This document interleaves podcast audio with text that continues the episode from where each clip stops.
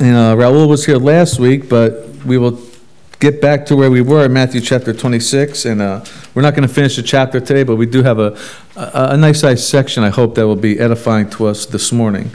Um, and if you turn to Matthew chapter 26, starting at verse 36, I'll read through it, and then we'll see what the Lord has to say to us. it says, Then Jesus came with them to a place called Gethsemane, and he said to the disciples, Sit here while I go and pray over there. And he took with him Peter and the two sons of Zebedee, and he began to be sorrowful and deeply distressed. Then he said to them, My soul is exceedingly sorrowful, even to death. Stay here and watch with me. He went a little further and fell on his face and prayed, saying, O my Father, if it is possible, let this cup pass from me. Nevertheless, not as I will, but as you will. Then he came to the disciples and found them sleeping, and said to Peter, What? Could you not watch them the one hour? Watch and pray lest you enter into temptation. The spirit indeed is willing, but the flesh is weak. Again, a second time he went away and prayed, saying, O my Father, if this cup cannot pass away from me, unless I drink it, your will be done. And he came and found them asleep again, for their eyes were heavy. So he left them, went away again, and prayed the third time, saying the same words. Then he came to his disciples and said to them, Are you still sleeping and resting? Behold, the hour is at hand, and the Son of Man is being betrayed into the hands of sinners. Rise, let us be going. See, my betrayer is at hand. and while he was still speaking, behold, Judas, one of the twelve, with a great multitude, with swords and clubs, came from the chief priests and the others of the people. Now his betrayer had given them a sign, saying, Whomever I kiss, he is the one, seize him. Immediately he went up to Jesus and said, Greetings, Rabbi, and kissed him. But Jesus said to him, Friend, why have you come? Then they came and laid hands on Jesus and took him. And suddenly one of those who were with Jesus stretched out his hand, drew his sword, struck the servant of the high priest, and cut off his ear. But Jesus said to them, Put your sword in its place, for all who take the sword will perish by the sword. Or do you think I cannot pray to my Father, and he will provide with me more than twelve legions of angels? How then could the scripture be fulfilled that it must happen thus? In that hour Jesus said to the multitudes, have you come out against, against a robber with swords and clubs to take me? I sat daily with you teaching in the temple, and you did not seize me. But all this was done that the scripture of the prophets might be fulfilled. Then all the disciples forsook him and fled. Let's pray. Lord, we come before you, Lord, and we just ask you to administer to us this morning through this text, Lord, as we see you are in a, Lord, deep distress, Lord. And Lord, you've come there with 12, Lord, and you're going to leave there all alone, Lord. Lord, you're going to be in a very difficult situation, dear Lord, and again, you've done it all for us, Lord. So Lord, I do pray, Lord, that you would use this text, Lord, to minister to our hearts, Lord, and that my words be your words, Lord, and the thoughts that you have put on my hearts would be thoughts for the people's hearts here as well, Lord. So we love you and we thank you. In Jesus' name we pray. Amen.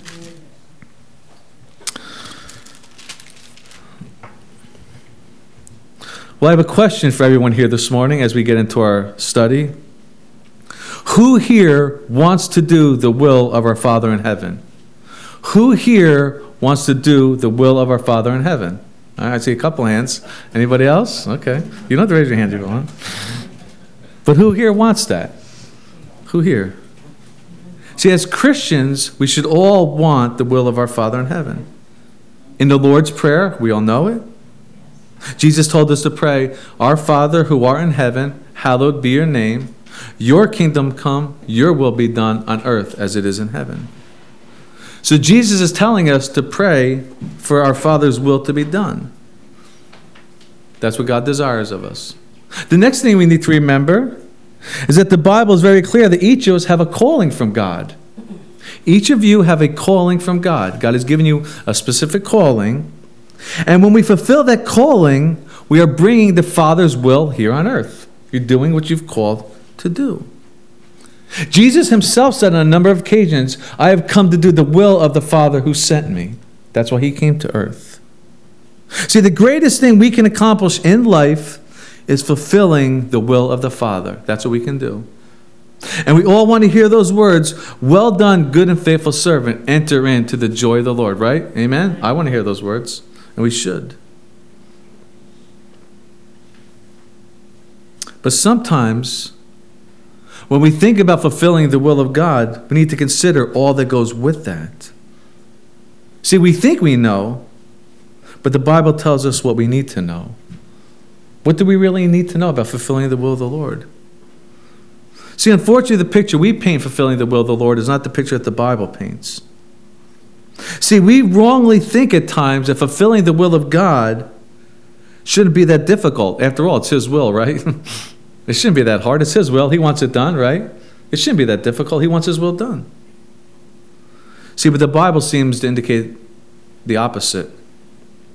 Listen to how Paul is speaking to the Corinthians. Listen to what Paul says in 1 Corinthians 16, verses 8 through 9. He says, I will tarry in Ephesus until Pentecost, for a great and effective door has opened to me. Right? What's Paul saying? Paul's telling the Corinthians that a great opportunity for ministry has opened for him at Ephesus. A great door has opened up for me. But listen to what Paul also says. For a great and effective door has been opened to me, and there are many adversaries. And there are many adversaries. So God was opening up the door for Paul to minister, to do his will. But guess what? Many adversaries. Many. And I do think I understand what Paul's speaking about here. In reality, you know, reality, what we live in. When I came out here to Staten Island, the, the scripture the Lord had given me was the Macedonian call. If you know, from the book of Acts, where uh, they were praying and they were just asking for somebody to come over here, and Paul got the vision and he went over to Macedonia. And that's, that was my scripture verse. Okay, people here standing out at that time were calling, hey, we want somebody to come out. I'll go, you know. But ever since I came out, from day one, you know what I have had? Nothing but trouble. Nothing but trouble. And just recently, my beautiful and lovely wife was reading through the book of Acts, and she says, Do you remember what took place after Paul went to Macedonia? I said, No, I really don't. It's been a while since I've been in the book of Acts. And she read to me that after Paul and Silas went to Macedonia, that they were being flogged and seized and thrown into prison. I was like, wow, I didn't read that part of the passage. I should have thought about it more clearly before I used that scripture. so now that all that's taking place in the ministry is kind of making sense a little bit more. There's great adversaries. And that's what we see with Jesus this morning. See, Jesus came to fulfill the will of his Father, but it's not going to be easy.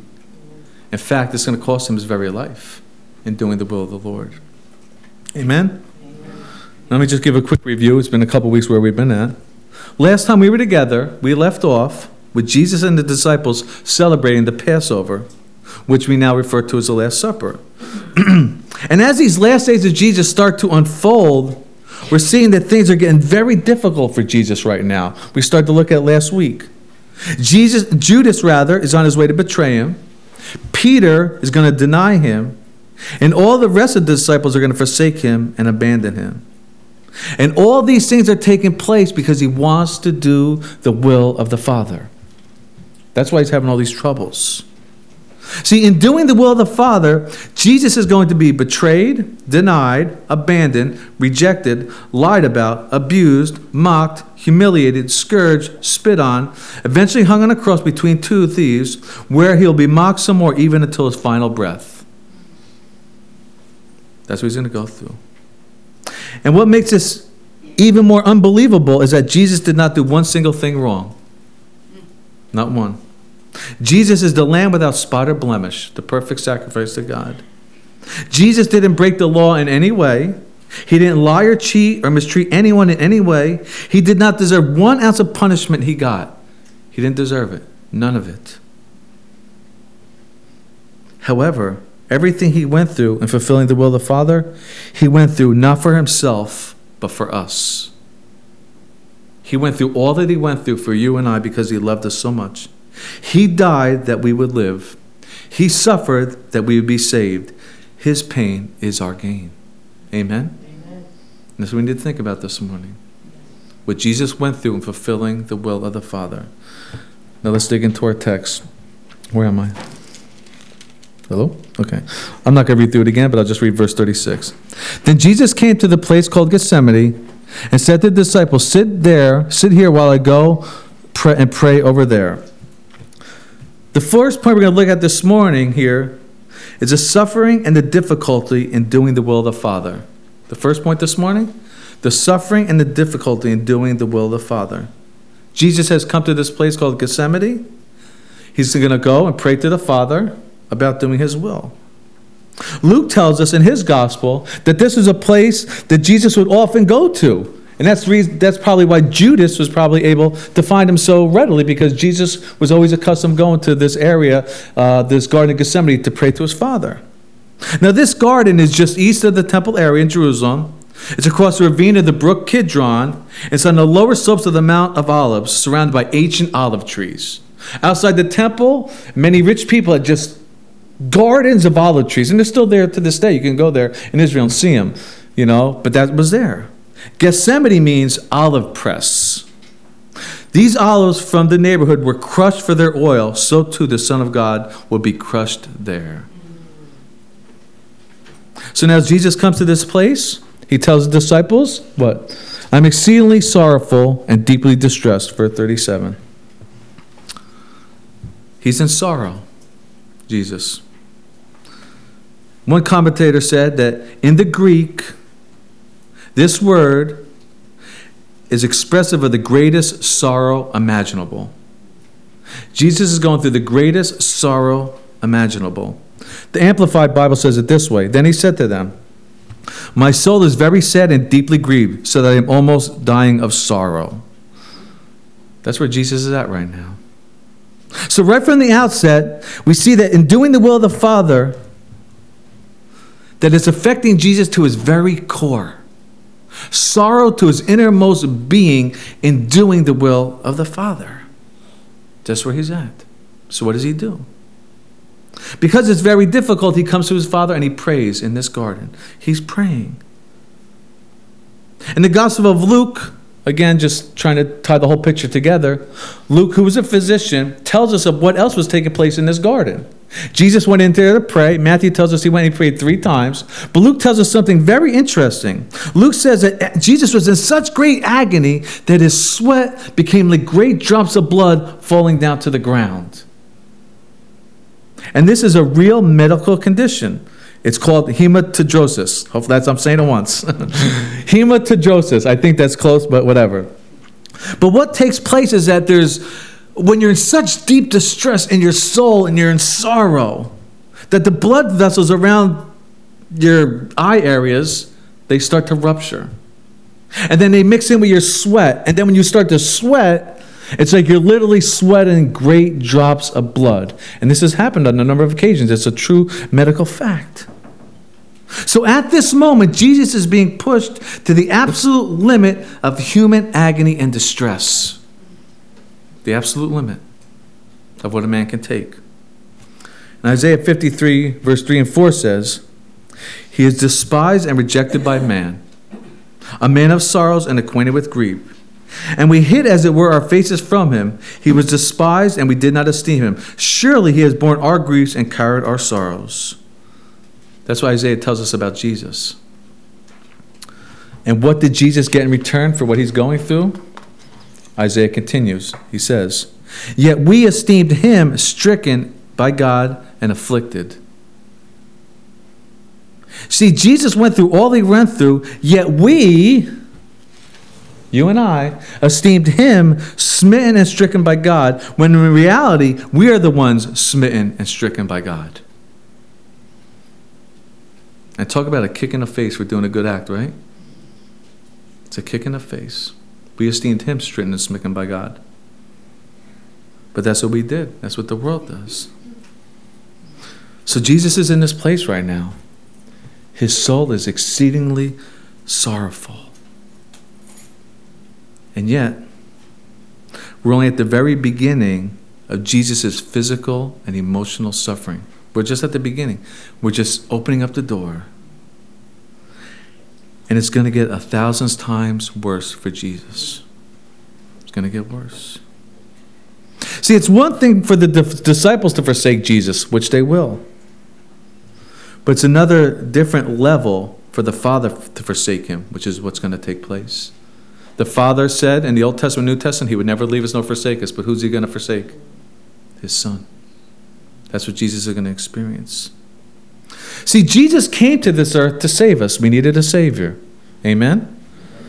But he didn't avoid the suffering and sorrow that comes with the human condition. He didn't avoid it.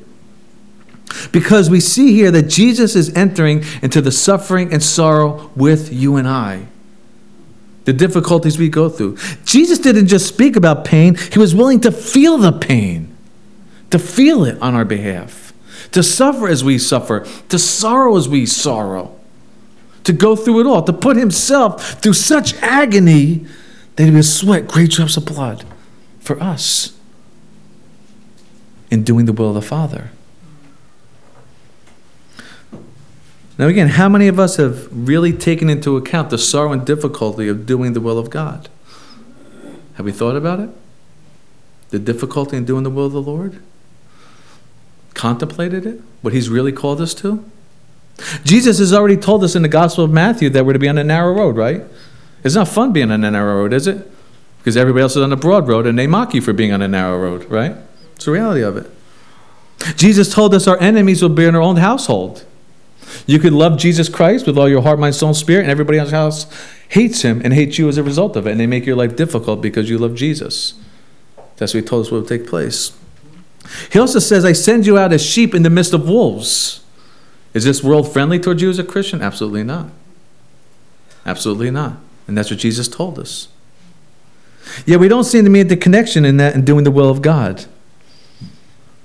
That if the world hates you, what do you think it's going to be like trying to do the will of the Father in heaven? It's not going to be easy. Listen to what Paul says in Romans 8 16 through 17. The Spirit Himself bears witness with our spirit that we are the children of God. And if children, then heirs, heirs of God, and joint heirs with Christ, if indeed we suffer with Him, that we may also be glorified together. If we are children of God with, and heirs with Christ, we're going to suffer with Him if indeed the Spirit is in you, you will suffer. And again, many of us as Christians love the Apostle Paul. We all look up to him and we see him as being a great example of Christianity, and many of us want to be like the Apostle Paul. Do we not? Don't you want to live like the Apostle Paul? Man, just be bold like he was, just do everything that he did? I do. I absolutely do. But we need to think about what God said to him when God first called him. Remember on Damascus Road? Listen to what God said to Paul. In Acts 9, verse 16, Jesus said, For I will show him how many things he must suffer for my name's sake. Who would answer the call then? I will show him how many things he must suffer for my name's sake. So, right from the get go, Paul is thrown into ministry, and what's he told he's going to do? Suffer. That's what he's told. It's going to be difficult. Paul was called to suffer many things in doing the will of Jesus. And we read the New Testament, see that Paul did suffer tremendously. In the book of Acts and Second Corinthians, we see that he went through from his own countrymen and perils and fasting over and naked. So they beat him, they whipped him, everything.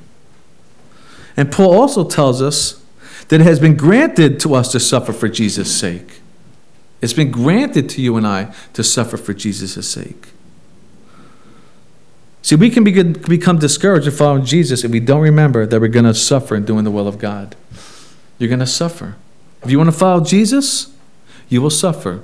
Some will suffer more, some will suffer less, but you will all suffer because it's not easy.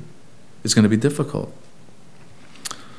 One, uh, again, I like studying and looking at those who went before us in the past uh, on the Christian faith because it can be encouraging to read of those who've lived before us. And one of my favorites is Adoniram Judson. I spoke about him many times. But he was one of the first group of missionaries to ever leave America, Adoniram Judson and another uh, gentleman. And he felt the call to go to Burma, to India at this time. And Adoniram Judson understood the idea of suffering and following Jesus Christ. Listen to what he said in a letter he wrote to his future father in law. It's a letter asking consent for his wife to marry him. Listen to this letter. I have now to ask whether you can consent to part with your daughter early next spring, to see her no more in this world, whether you can consent to her departure and her subjection to the hardships and sufferings of missionary life.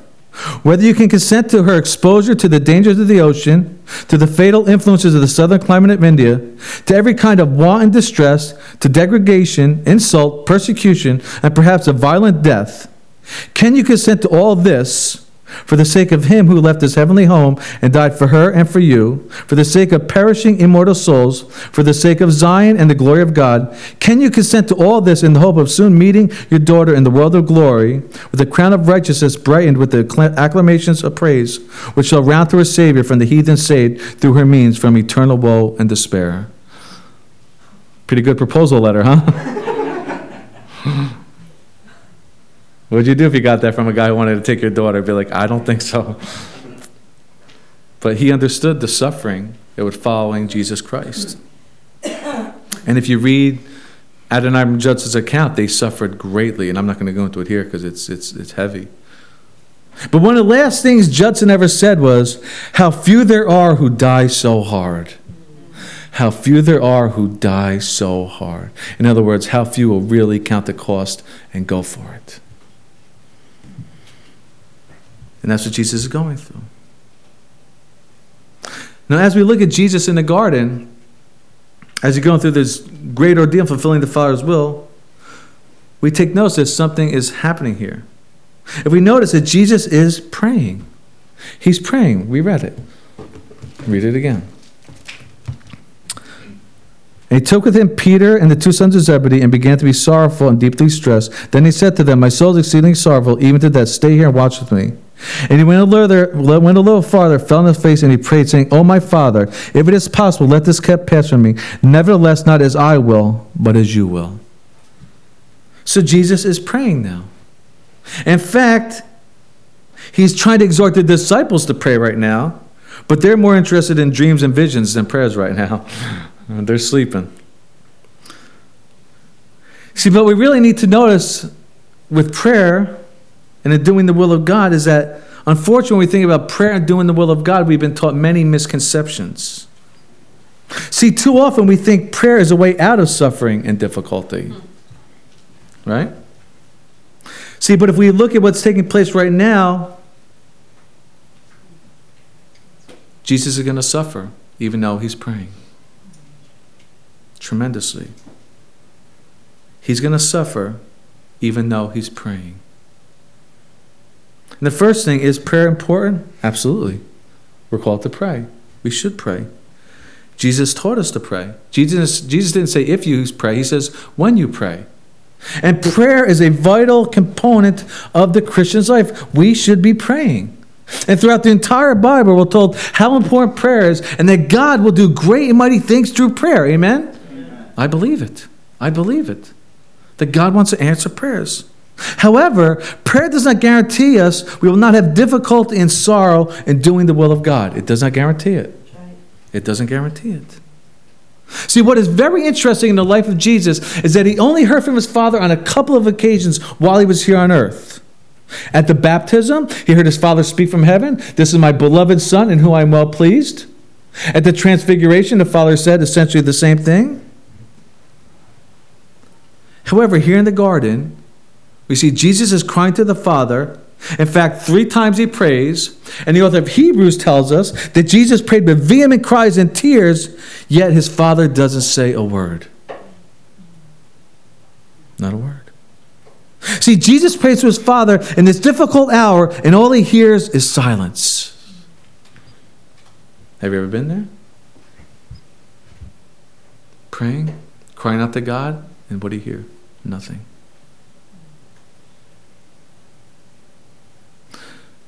See, we think at times that through our prayers, our problems will go away. We see very clear here with Jesus, they do not go away.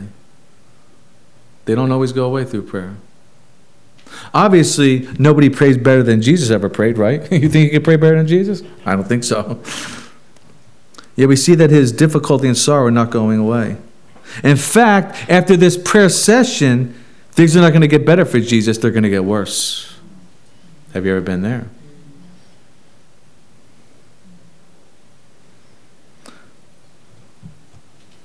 Again, think about some biblical characters from the past. Joseph.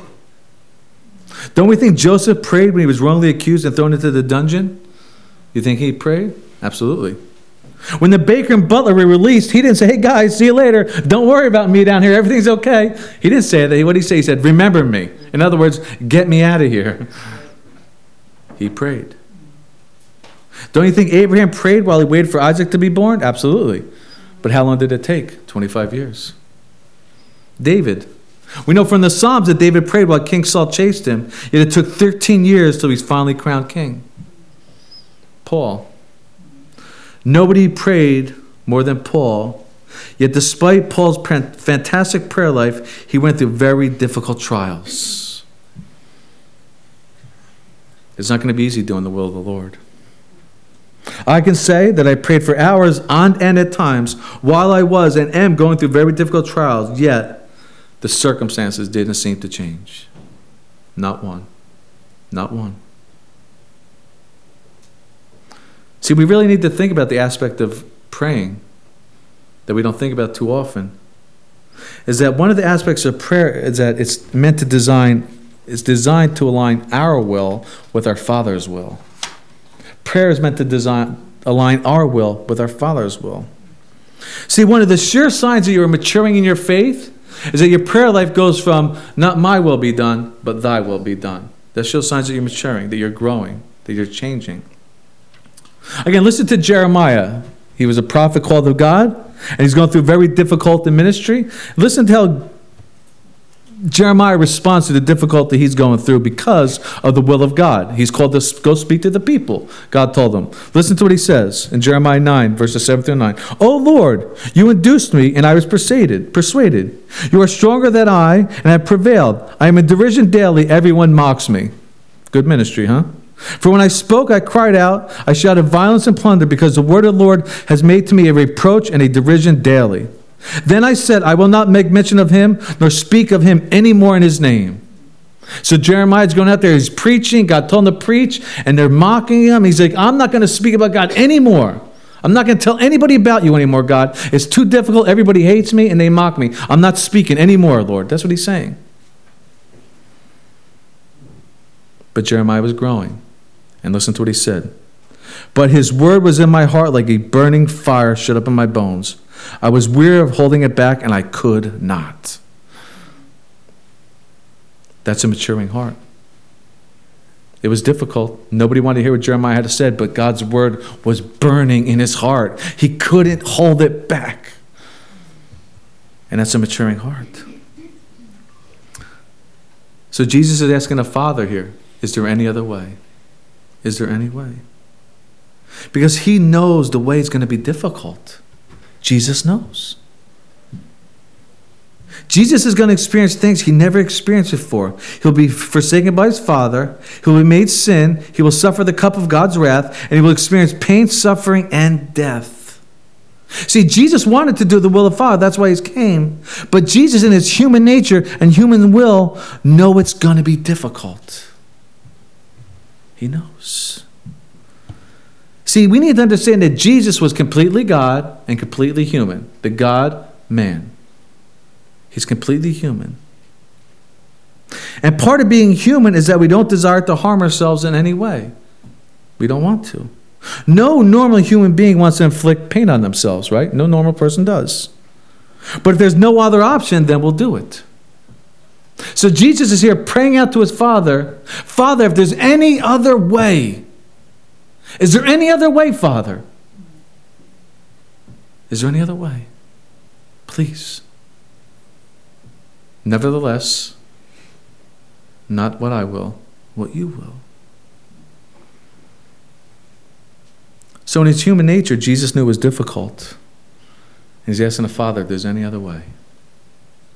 And what did he hear? Nothing. Think about what Jesus is going through for a minute. Here's Jesus.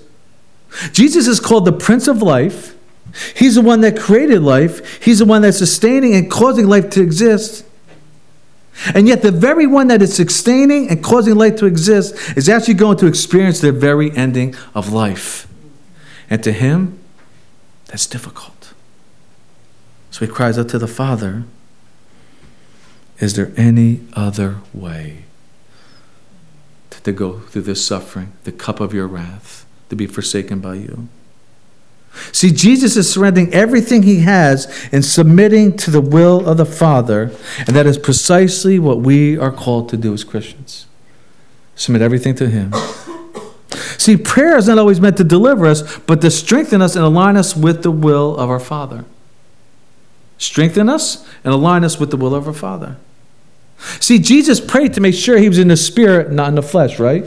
What did he tell the disciples?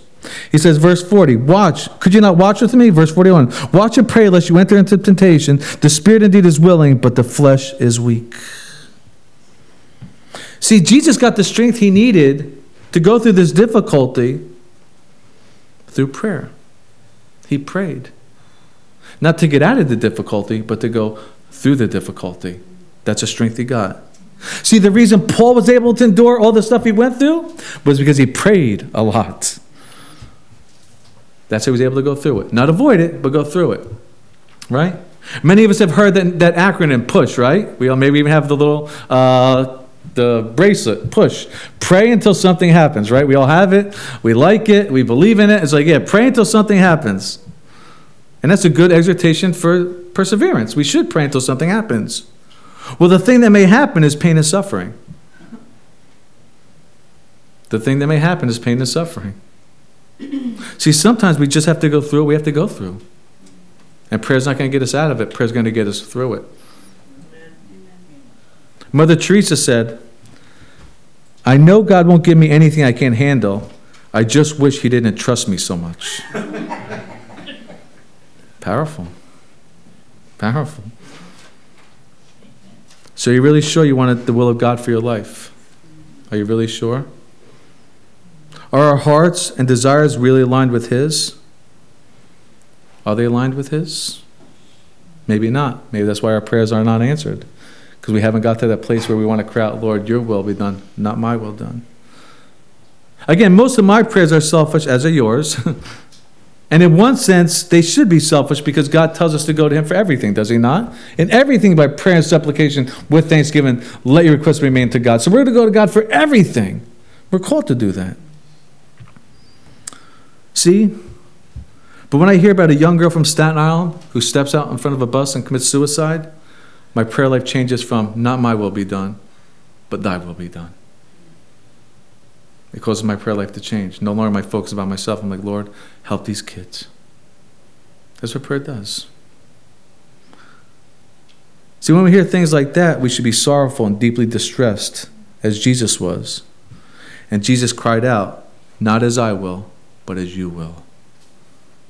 Amen? Verse 45. 47 rather. And while he was still speaking, behold, Judas, Judas, one of the twelve, with a great multitude with swords and clubs, came from the chief priests and elders of the people. Now, as the betrayer had given them a sign, saying, Whoever I kiss, he is the one, seize him. Immediately he went up to Jesus and said, Greetings, Rabbi, and kissed him. But Jesus said to him, Friend, why have you come? Then they came and laid hands on Jesus and took him. And suddenly one of those who were with Jesus stretched out his hand and drew, sword, drew his sword and struck the servant of the high priest and cut off his ear. But Jesus said to him, Put your sword in its place, for all who take the sword will perish by the sword. Or do you not think I can now pray to my Father, and he will provide me with more than twelve legions of angels? How then could the scripture be fulfilled that it must happen thus? In that hour Jesus said to the multitudes, Have you come out against me as a robber with swords and clubs to take me? I sat daily with you teaching in the temple, and you did not seize me. But all this was done that the scriptures of the prophets might be fulfilled. Then all the disciples forsook him and fled. The second point I want to look at this morning the next thing we think about doing the will of the Father is a demonic activity demonic activity. We have to remember that we have an adversary. Peter tells us, Be sober, be vigilant, because your adversary, the devil, walks about like a roaring lion, seeking whom he may devour. See, Matthew doesn't tell us in his description, but Luke tells us in his gospel that Satan entered Judas. See, Judas is betraying Jesus here, but you know why? He opened, up, up the, he opened himself up to Satan, and Satan entered Judas and caused all this to take place. See, Satan was trying to stop Jesus from doing the will of the Father by working through whom? Judas. That's what Satan was doing. Luke also tells us something very interesting in his gospel as well. Again, it's great to just read them. In the temptation we read in Luke's account, Luke says something very interesting like when, when, when Satan got done tempting Jesus in the wilderness. Listen to what he says in Luke 4 12 through 13. And Jesus answered and said to him, It has been said, You shall not tempt the Lord your God. Now, when the devil had ended every temptation, listen, he departed from him until an opportune time. He got done tempting Jesus in the wilderness. He says, I'll be back. I'm waiting. I'm watching. I'm waiting till Jesus is vulnerable again, and then I'm going to strike. And if you notice in the account, he was tempted three times in the wilderness, and he's going here three times to pray. So many people believe that Satan was coming again while he's praying there in the garden and tempting him three times. And actually, Mel Gibson does a pretty good job in that movie of seeing Satan there taunting him and tempting him in the garden. And we have to understand that Satan has been all over Jesus and trying to prevent him from doing the will of the Father. He used Herod, Herod at his birth, what? To try and kill him. He entered Peter, and Peter told Jesus, You're not going to the cross. You're not going to the cross, Jesus. And what did Peter say? Get behind me, Satan. And then we hear see Judas here. One final attempt to get uh, Jesus from doing the will of the Father. See, we need to understand that when we look at the scriptures, we, there's many examples of Satan hindering the will of God. He doesn't want it to take place. In the book of Daniel, we know that Daniel prayed to God. He was reading the Bible. He wanted to understand the things that are taking place. So Daniel was a righteous man. He prayed to the Lord. And the Bible says that God answered Daniel immediately. Immediately, the answer was on its way. Gabriel, he's going, you know, angels are messengers of God. Gabriel gets the message, all right, I'm going to go talk to, to Daniel about this prayer. But then Gabriel tells us that as he was on the way to Daniel to, the, to give him the answered prayer, he ran into the prince of Persia. And they had this 21 day battle in the heavenlies between Gabriel and the Prince of Persia. And it wasn't final until Michael the archangel showed up and the prayer was delivered to Daniel. So we see this satanic battle going on in doing the will of the Lord. He doesn't want to take place. Again, when Paul was writing to the first writing to the Thessalonians, he told them that I often wanted to come to your way, but you know what? Satan hindered me. So here's the Apostle Paul, probably the greatest Christian has ever lived. He wants to go to Thessalonica. Oh, certainly, Satan can't stop Paul, but no, what does Paul say? Satan hindered me from getting there. Satan doesn't want you to do the will of the Lord. He wants to stop you from doing the will of the Lord. He's trying to use Judas here to stop Jesus from doing the will of the Lord. He's coming against us. So we have to understand at times that it may not be our lack of faith or lack of prayer life that's hindering us from doing the will of the Father. It may be Satan and his demons that are hindering us. They may be coming against you. Again, I was talking to my wife about the girl who jumped in front of the bus in New Dorp. The first thing she said, that's demonic. It's demonic. Who does that? Tragic. See, I believe when Satan hinders us and stops us from doing the will of the Father, that he's probably laughing at us. He gets you discouraged. You can't do anything. The Bible says he's accuser of the brethren. You know that? And who knows, maybe when we give up because of doing the will of the Lord, it's too difficult. He goes before God and says, See, I told you they're all quitters. I told you, Lord, Bobby's a quitter. He's a quitter, Bob. He's a quitter, God. He don't want to do your will, he wants his own will to be done. See, what does Satan do here? He tried to get everything to come against Jesus. He got Judas to bring everyone out against uh, Jesus. A whole multitude came and with uh, clubs, the priests, everybody's coming out against Jesus. He got Peter to once again resort to the flesh, pulling out his sword, going to cut off the high priest's ear.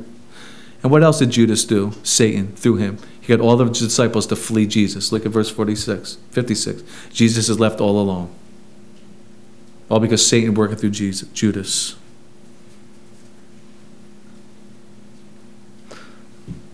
Think about it now. Here's Jesus in the garden. Everybody's come against him. It was probably only a couple hours earlier that all the disciples, with Peter's uh, thrust, will never leave you nor forsake you, Jesus. If I have to die with you, Jesus, I will not leave. I won't go anywhere, Jesus. We're not going anywhere. They all sat together. Ten verses later, what happened? What did Satan do? They're all gone. They all left. They all abandoned Jesus, every one of them. They flee. And they failed because why? They failed to pray. What did Jesus tell them to do? Pray.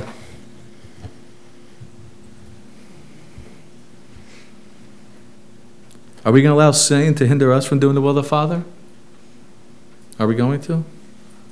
Or will we cry out and be like Jesus and say, Not as I will, but as you will? Not as I will, but as you will. Jesus told us, Watch and pray lest you enter into temptation. Peter told us, Be sober, be vigilant. Paul told us, Put on the whole armor of God that you may be able to stand against the wiles of the devil. Who are we going to be? Jesus stood, the disciples fled, Judas betrayed. What will we be? John the Baptist wouldn't stop preaching and it cost him his head. He wanted to do the will of the Lord no matter what. He spoke up against unrighteousness and it cost him his head. What about us? What are we going to do today? Many of us are like myself, you're old and wrinkly. But are we going to roll over and play dead as the devil goes about like a roaring lion seeking whom we may devour? Are we just going to roll over and play dead because you're old? Is that what it is? Caleb was 85 years old and he said he was still as strong as the, as the day the Lord brought him into the promised land. So, 85 years old, what did Caleb say? He says, I still want to fight, Lord. I still want to fight. Abraham did not consider his own body dead since he was about 100 years old and the deadness of Sarah's womb. In other words, age didn't matter to Abraham. Lord, you're still going to work, you're going to do the work. Anna was very old, yet she still went to the temple daily to pray, even though she was old. She went to daily to the temple to pray, even though she was older. John, the apostle, was probably in his 90 when he was exiled to the island of Patmos, and he was able to say, I, John, both your brother and companion in the tribulation and kingdom and patience of Jesus Christ. At 90 years old. And John Tradition tells us that Domitian tried to silence him by boiling him in oil, and because John didn't boil, he vanquished him to Patmos. But yet, at this 90 year old man put to forced labor on this island, was still given the book of Revelation to write at 90 years old. See, we can act all that we want to, or we can say, God, I want your will until the day I die. God, I want your will until the day that I die. And the final point this morning There is no other way. There is no other way. When Jesus asked the Father if there's any other way, all he heard was what? Silence. In other words, there was no other way. Jesus had to suffer all that he went through for us. He had to go through it, and he willingly went through it for us. Jesus suffered for us. He went and did the Father's will for you and I. God the Father would have never allowed his son to go through all that he went through if there was some other way.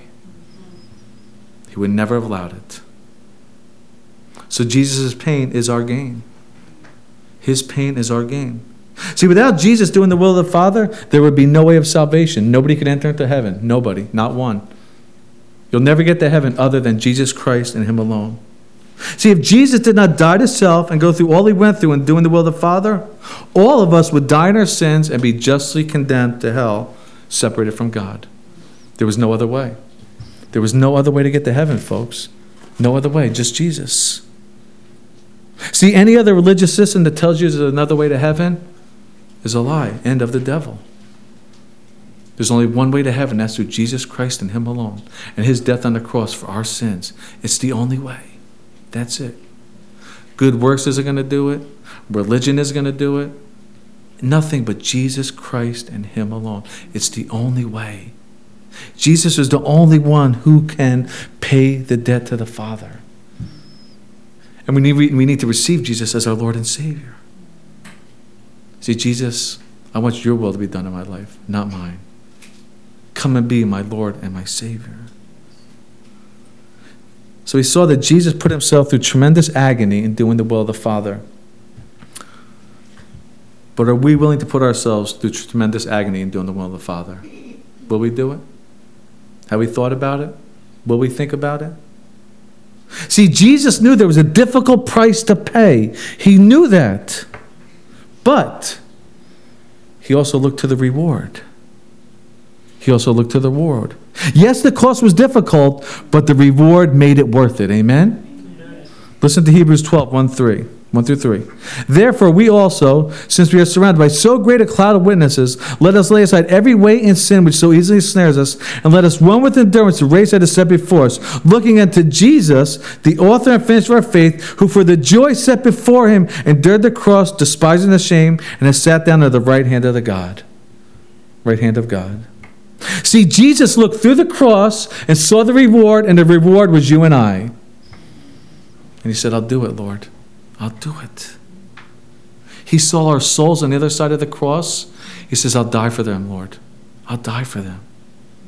He saw the reward. And I hope we see the same things.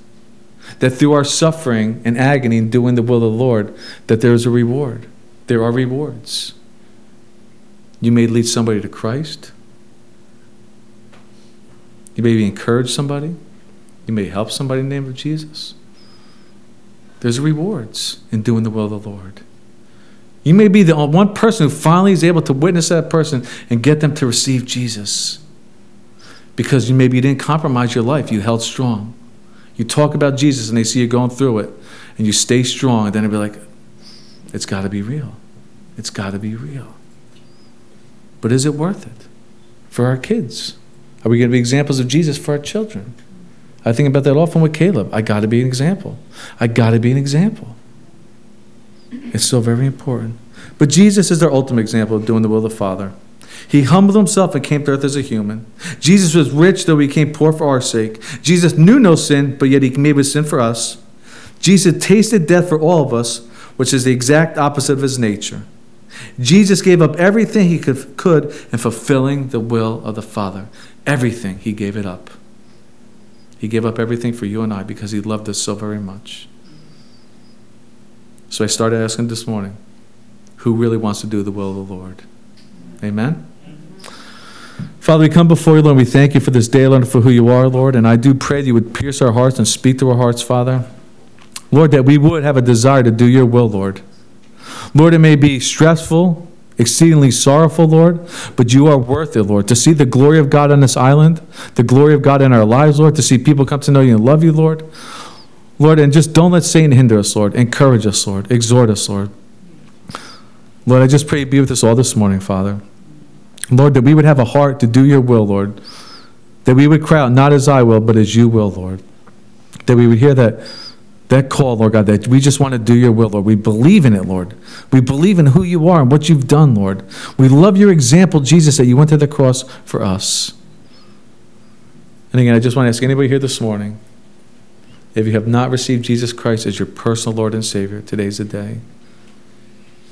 You've given a, a picture of what He's gone through for you. He didn't have to go through all this, but He chose to go through all that to die on the cross for our sins. And he did it because there's no other way to heaven. You need to receive Jesus personally, make him your Lord, your Savior. Anybody here today want to receive Jesus as your personal Lord and Savior and have the Holy Spirit come inside you, give you new desires, a new heart, have hope, love, peace, joy, all those things in your heart that comes through the presence of the Holy Spirit? And you get to live for Jesus the rest of your life, and there's no greater way to live. Amen? Anybody here want to receive Jesus? Make him your Savior? Bible's clear. Anybody who receives him becomes a child of God. You become a child of God by receiving Jesus. His death, his burial, resurrection, the gospel.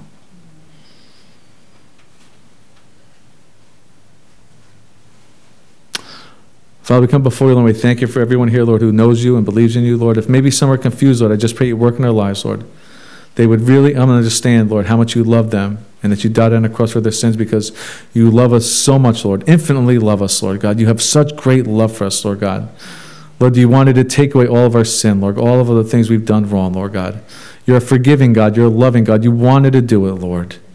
We thank you for that, that you love us, to want to make us right, Lord. So, Lord, go before us, and I do pray we meditate on these things, Lord, and speak them into our hearts, Father, that we would be like you, Lord Jesus. In your name we pray. Amen.